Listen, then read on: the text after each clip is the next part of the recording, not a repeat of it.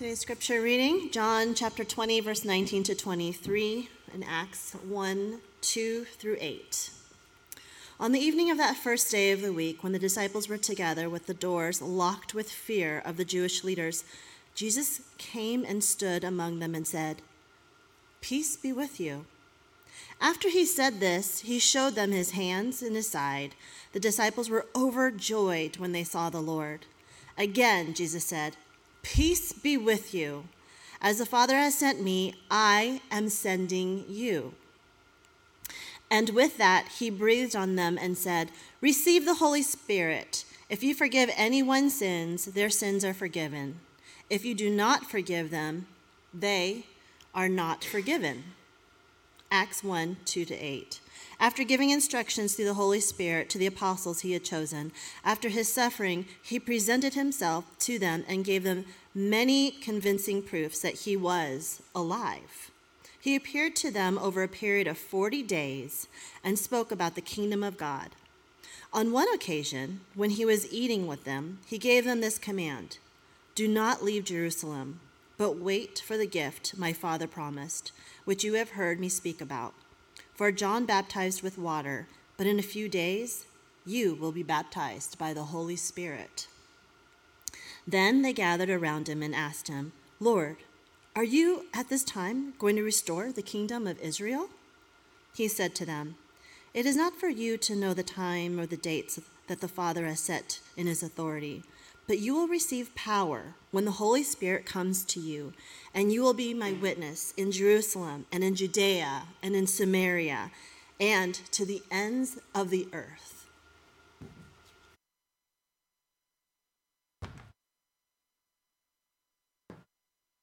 Amen.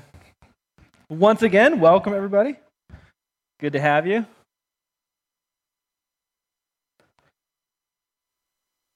So, as has been mentioned, today we are beginning a new series entitled Breathe. And hopefully, from our prayer and that reading of Scripture, you can begin to understand why it is entitled Breathe. Often, when the Holy Spirit is talked about throughout the text, the words that are used to describe the Spirit are breath or wind or air, or in Genesis chapter 1, the wind of God hovers over the surface of the water before creation. And so today, and over the next five weeks, we want to talk about what it looks like to have been breathed on by the Spirit and to inhale with the Spirit.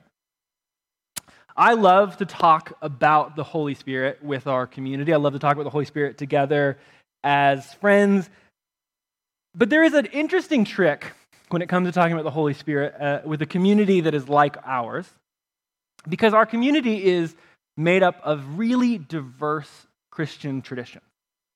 You may not know this about the people that are sitting next to you, but they believe some weird things. and we are a community of people who come from a real diverse set of histories and traditions and places in life. Some of the folks who are in this room come from Christian traditions with a very high emphasis on encountering the Spirit of God. Traditions like Pentecostalism or charismatic traditions. And those are beautiful, good, healthy traditions that have influenced our thinking and our imagination. And they're present in this room today. And then some of the folks who are in this space come from traditions with a very low emphasis on the Spirit. Maybe a tradition that has great caution around the Spirit, a tradition that is uh, uncertain about how to define or describe or participate in the work of the Spirit, or traditions that take the Spirit in ways that are deeply mysterious and allow the Spirit to live in a mysterious but maybe undefined kind of domain. And all of those traditions, all of those perspectives are present in here, and a whole various slew of additional perspectives that maybe fall somewhere on that spectrum. And the reason I say that as we begin this conversation about the Spirit is that I think it requires of us a deep amount of humility when we have conversations about the Spirit, and a lot of grace for ourselves and one another as we begin to talk about the Spirit.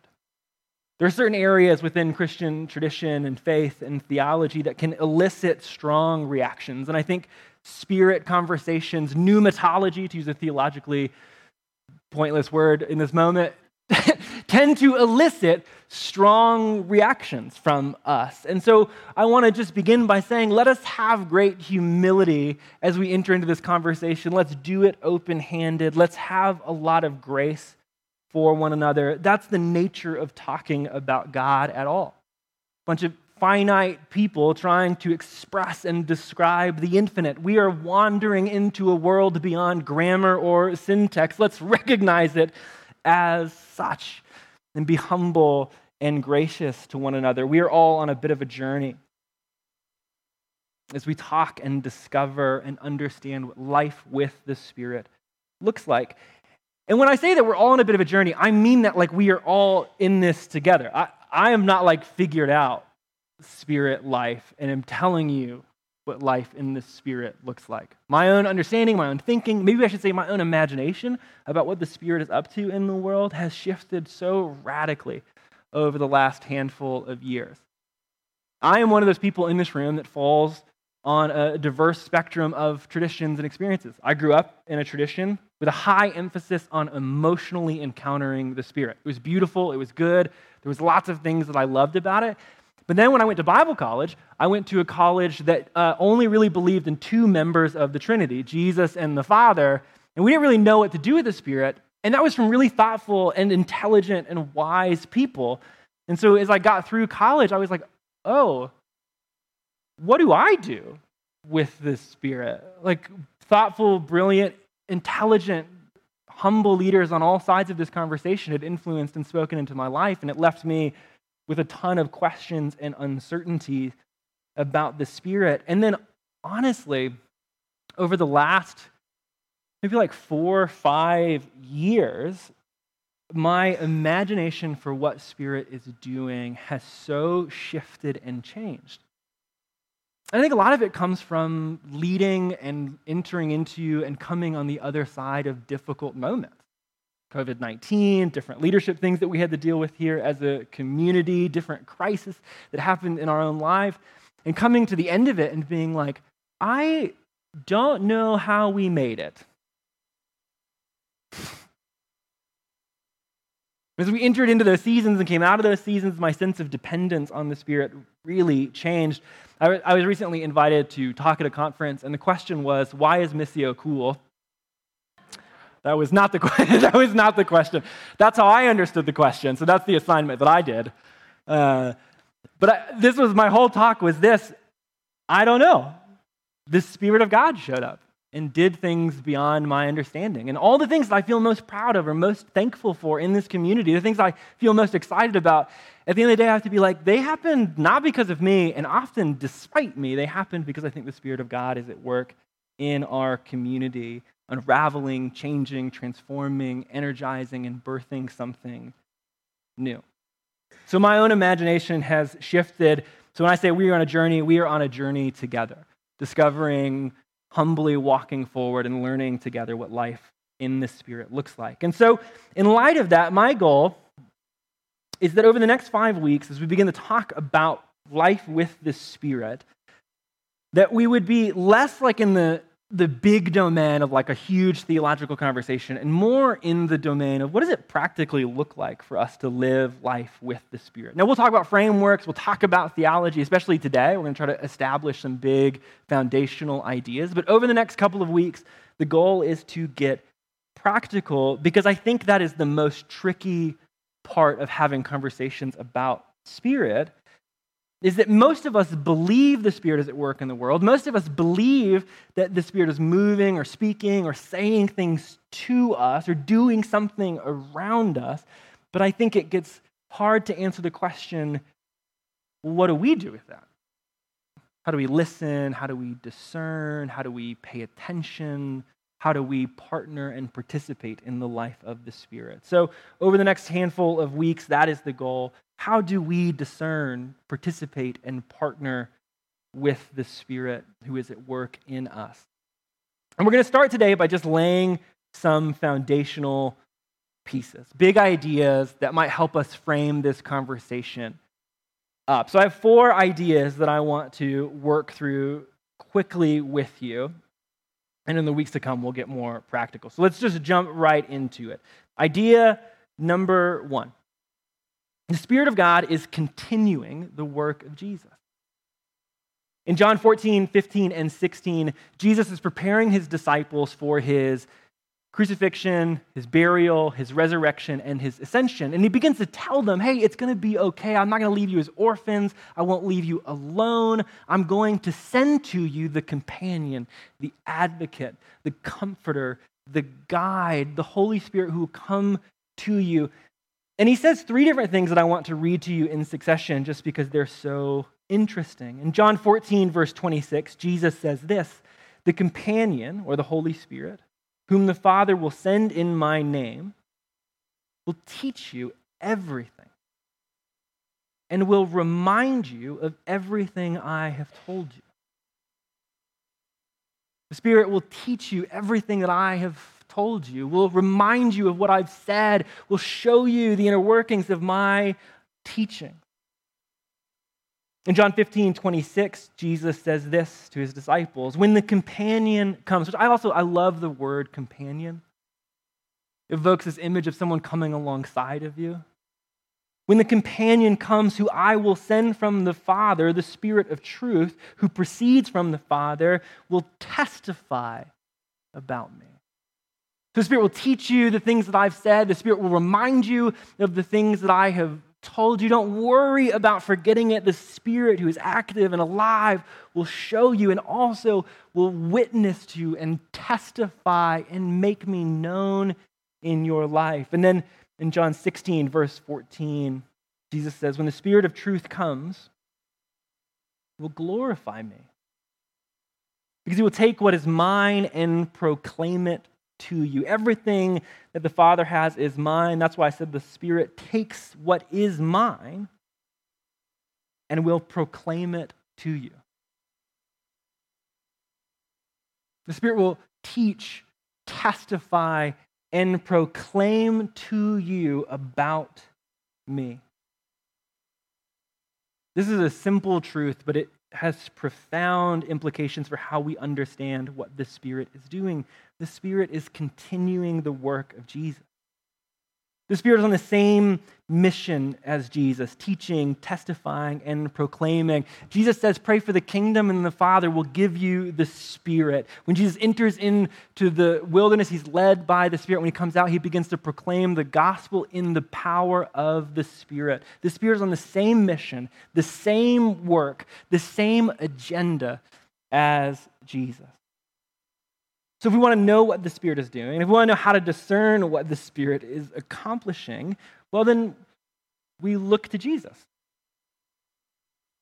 Jesus is like the lens that we get to put on to help us understand what is happening in the world of the Spirit. And this is true of all of our faith. This is an important thing to just say again and again that we always look to Jesus as the cornerstone, as the foundation for how do we understand anything that's playing out in our faith. You want to read the Bible? Well, look to Jesus. You want to know who God is? Look to Jesus. The text tells us that Jesus is the image of the invisible God. You want to know what it looks like to be a disciple? Oh, look to Jesus who says, Follow me. And what do we see when we look at Jesus? We see the other oriented, sacrificial, loving God who has entered the world to pursue us to its further reaches. And so, if we want to know what the Spirit is doing and who the Spirit is, we look to Jesus. And that same other oriented, sacrificial love that we see displayed in Jesus is the work of the Spirit around us. The Spirit is on that same kingdom oriented, other oriented, loving mission that Jesus is on. So the Spirit is continuing the work of Jesus. Number two, The Spirit is empowering you and I to participate in the life of Jesus. The text that we had read for us this morning is from John 20, verse 22 through 23. It's this wild moment if you pay attention to what's just said. The text says this Then he breathed on them, Jesus, onto his disciples. Should be weird in and of its own sense. Come here.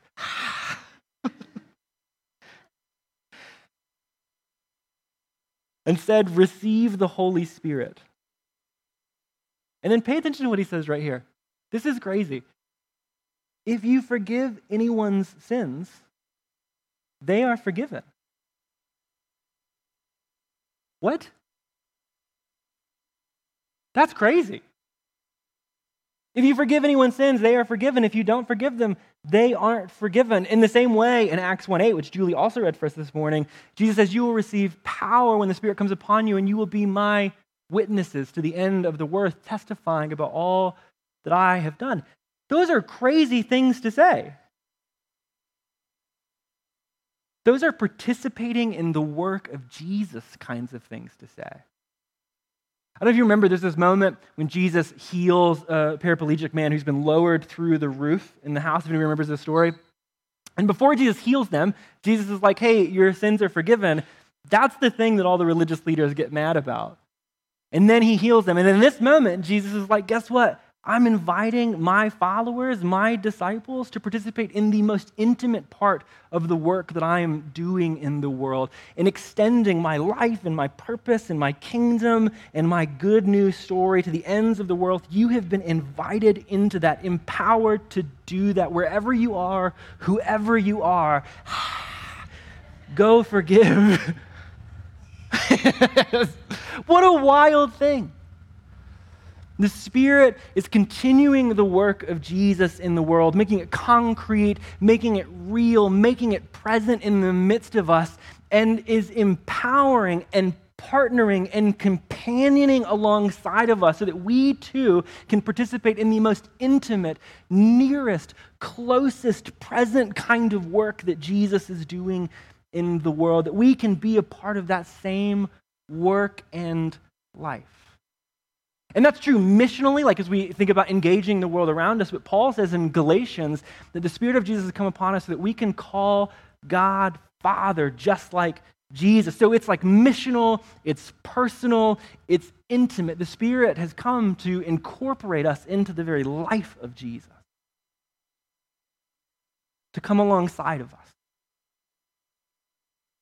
to partner with us to breathe new life in us and to help us join in that new life work in the world around us.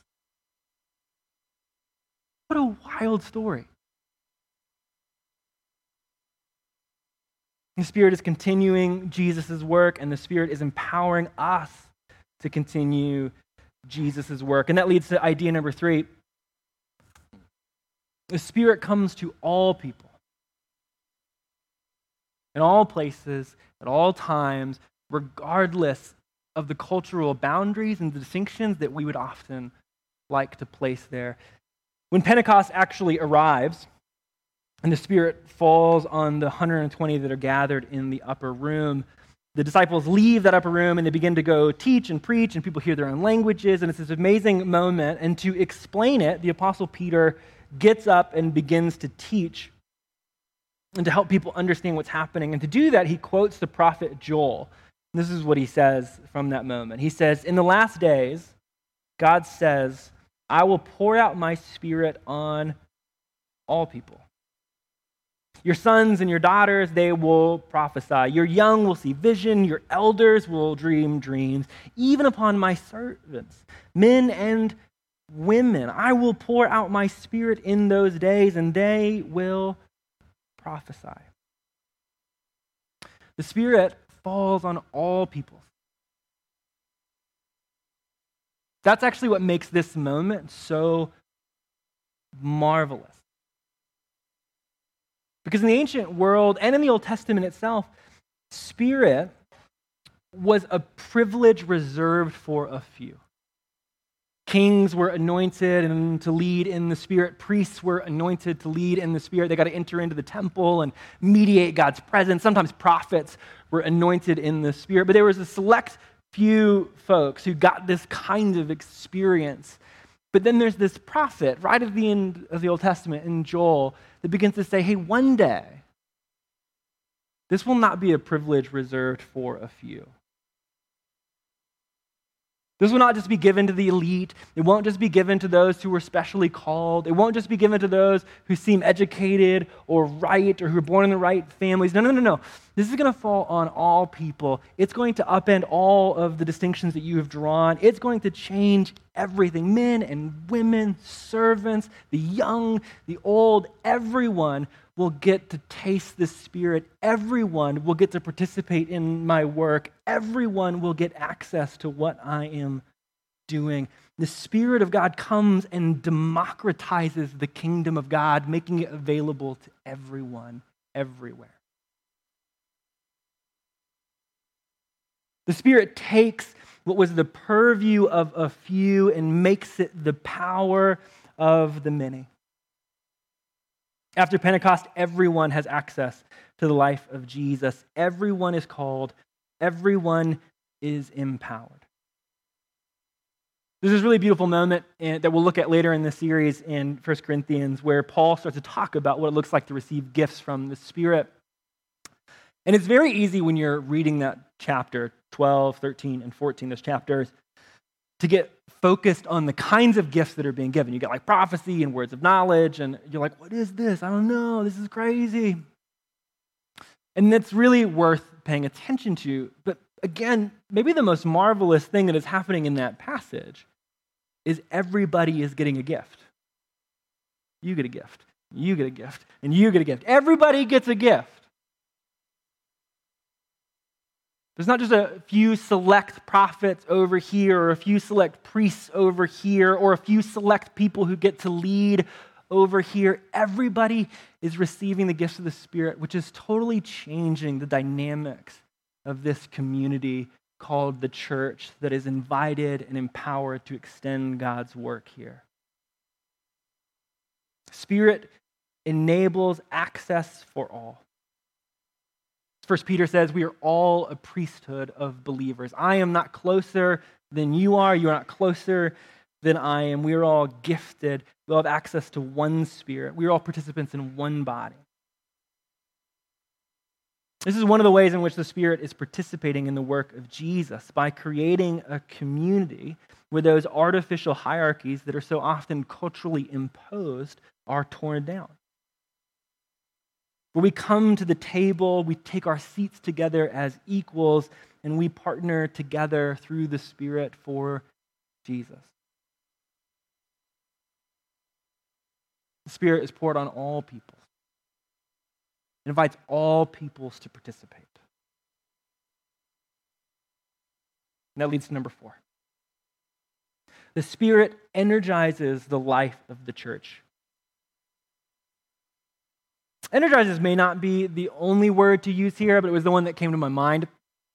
You could also say the Spirit disrupts the life of the church, the Spirit startles the life of the church. I like that word, it's spooky. The Spirit challenges the life of the church, the Spirit renews the life of the church. And I want to read you this is a quote, it's a bit of an extended quote, but I think it's very beautiful from one of my favorite theologians, a person by the name of Stanley Hauerwas, that I think just beautifully illustrates what we've said and what we're naming in this fourth big idea. The Spirit energizes the church. Here's what Hauerwas says The Spirit that gave life at creation, that breathed life into Adam, is the same Spirit that came on those gathered at Pentecost. And the same Spirit who breathed new life into the dry bones of Israel is the same Spirit at work in the world, gathering into the church those who once knew not the name of Jesus. And the same spirit that drove the fledgling church in Acts towards Gentiles is the spirit that today makes settled, introverted congregations uneasy with the way they have limited the work of the Spirit to the care and internal maintenance and safekeeping of the church. I love that. The Spirit energizes, disrupts, or startles the people of God to participate in the life and work of Jesus. As you read the book of Acts and you watch the Spirit arrive in power, every single time the Spirit shows up, the church is disrupted and energized out of its comfort zone and into life with Christ. So in Pentecost, when the Spirit arrives, we often miss this. the first thing that happens is a bunch of ethno nationalist Jewish elitists begin to speak other people's languages. It's a wild moment for them. And a group of 120 people who had been meeting in the upper room all of a sudden leave the upper room and include 3,000 different people into the community of faith. If you keep reading in Acts, the Spirit comes to a man named Philip who is walking on the road, and it leads him into an encounter with an Ethiopian eunuch who would have been the furthest person in a Jewish man's mind from the kingdom, and yet he's included. As you keep reading, Peter has an encounter with the Spirit of God. It's in a vision that's cool and amazing. And that vision then leads him into an encounter with Cornelius, who is a Roman centurion who would have been considered Peter's enemy. And Cornelius and his family are included in the body of Christ. The Spirit shows up and disrupts the ideologies, the boundaries, the artificial hierarchies that we have so often built to lead us into an encounter with what God is doing all around us and in the world around us so that we might live and look and establish a people that is actually in line with Jesus. I think when we read these stories about the Spirit, we tend to focus, at least this, is, this has been true of me, we tend to focus on the like spiritual encounter part of these stories. So the tongues of fire in Acts chapter 2, or the vision for Cornelius. And those are worthy things to talk about and to pay attention to. And we should pay attention to them, but we should pay equal, if not more, attention to what happens after that moment. Because to every spiritual encounter is an incarnational expression of God's love. Spirit moves, and material, social, communal life is impacted. Spirit arrives and ideologies and boundaries are disrupted. Spirit arrives and hierarchies are overthrown. Spirit arrives and Gentiles are included in the body of faith. These encounters with God's presence lead to something incarnational, something social, something kingdom. I think this is why in 1 Corinthians 13, that, that conversation about gifts that Paul is having in Corinthians, he talks about all these gifts. He says they're beautiful, they're good, they're right. The Spirit's doing these amazing things.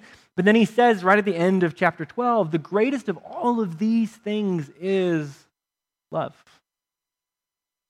And in 1 Corinthians 13, having this conversation about gifts, Paul says this. He says, Love never fails. But where there are prophecies, they will cease. Where there are tongues, they will be stilled. Where there is knowledge, it will pass away. And he goes on to say, the greatest of these is love. So, this is 14, verse 1 follow the way of love. Paul's point is that gifts, spiritual encounters, spiritual experiences with the Spirit are good, but they are means towards love. They are not ends in and of themselves. The Spirit is always continuing the work of Jesus, inviting us to participate in the work of Jesus. The gifts, the encounter, that is not the end in and of itself. It is always moving us to be a community and people of love. The purpose, the reason, the end is always the way of Jesus. So Paul says it's good, desire gifts, desire these spiritual encounters, but above all things, pray for love, pursue love, and all these things will be added unto you. The ultimate work of the Spirit is the work of love, forming us into the image and likeness of Jesus, to which all these other things serve. So, Missio, here's what we have the Spirit is on Jesus' mission to empower and energize all of us. Every single one of us, no matter what story has been told about us, no matter what narrative has been written over us, in energizing and empowering all of us to participate in the way, the life, and the work and the love of Jesus.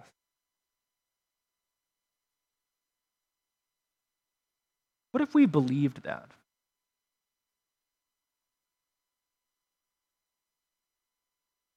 What if we believed that?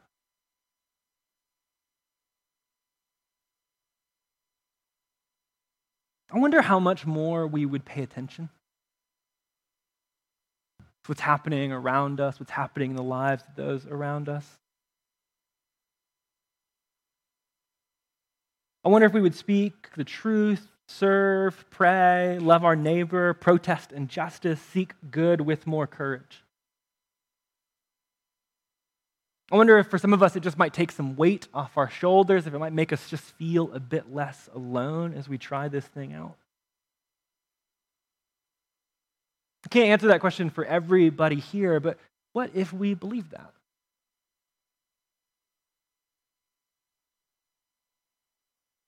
Here in this second, I'm going to close us with a prayer. And as I do, I just want you to hold that question in you. Why do you believe that? What might happen in your own life? How might your practice, your life, your beliefs, your rest, your work, how might it begin to shift and to change? And as you think about that question, I just want to read over you uh, an old prayer that I just think really beautifully sums up what we've said today. And as I pray this prayer over you, would you begin to wrestle with those questions? And then we'll close and come to the table and continue worshiping together. So let me just pray this prayer over us today as we move on. Come, Holy Spirit. Would you fill the hearts of your faithful and kindle in them the fire of your love? Send forth your spirit, and they shall be created, and you shall renew the face of the earth. Come, Holy Spirit. Amen.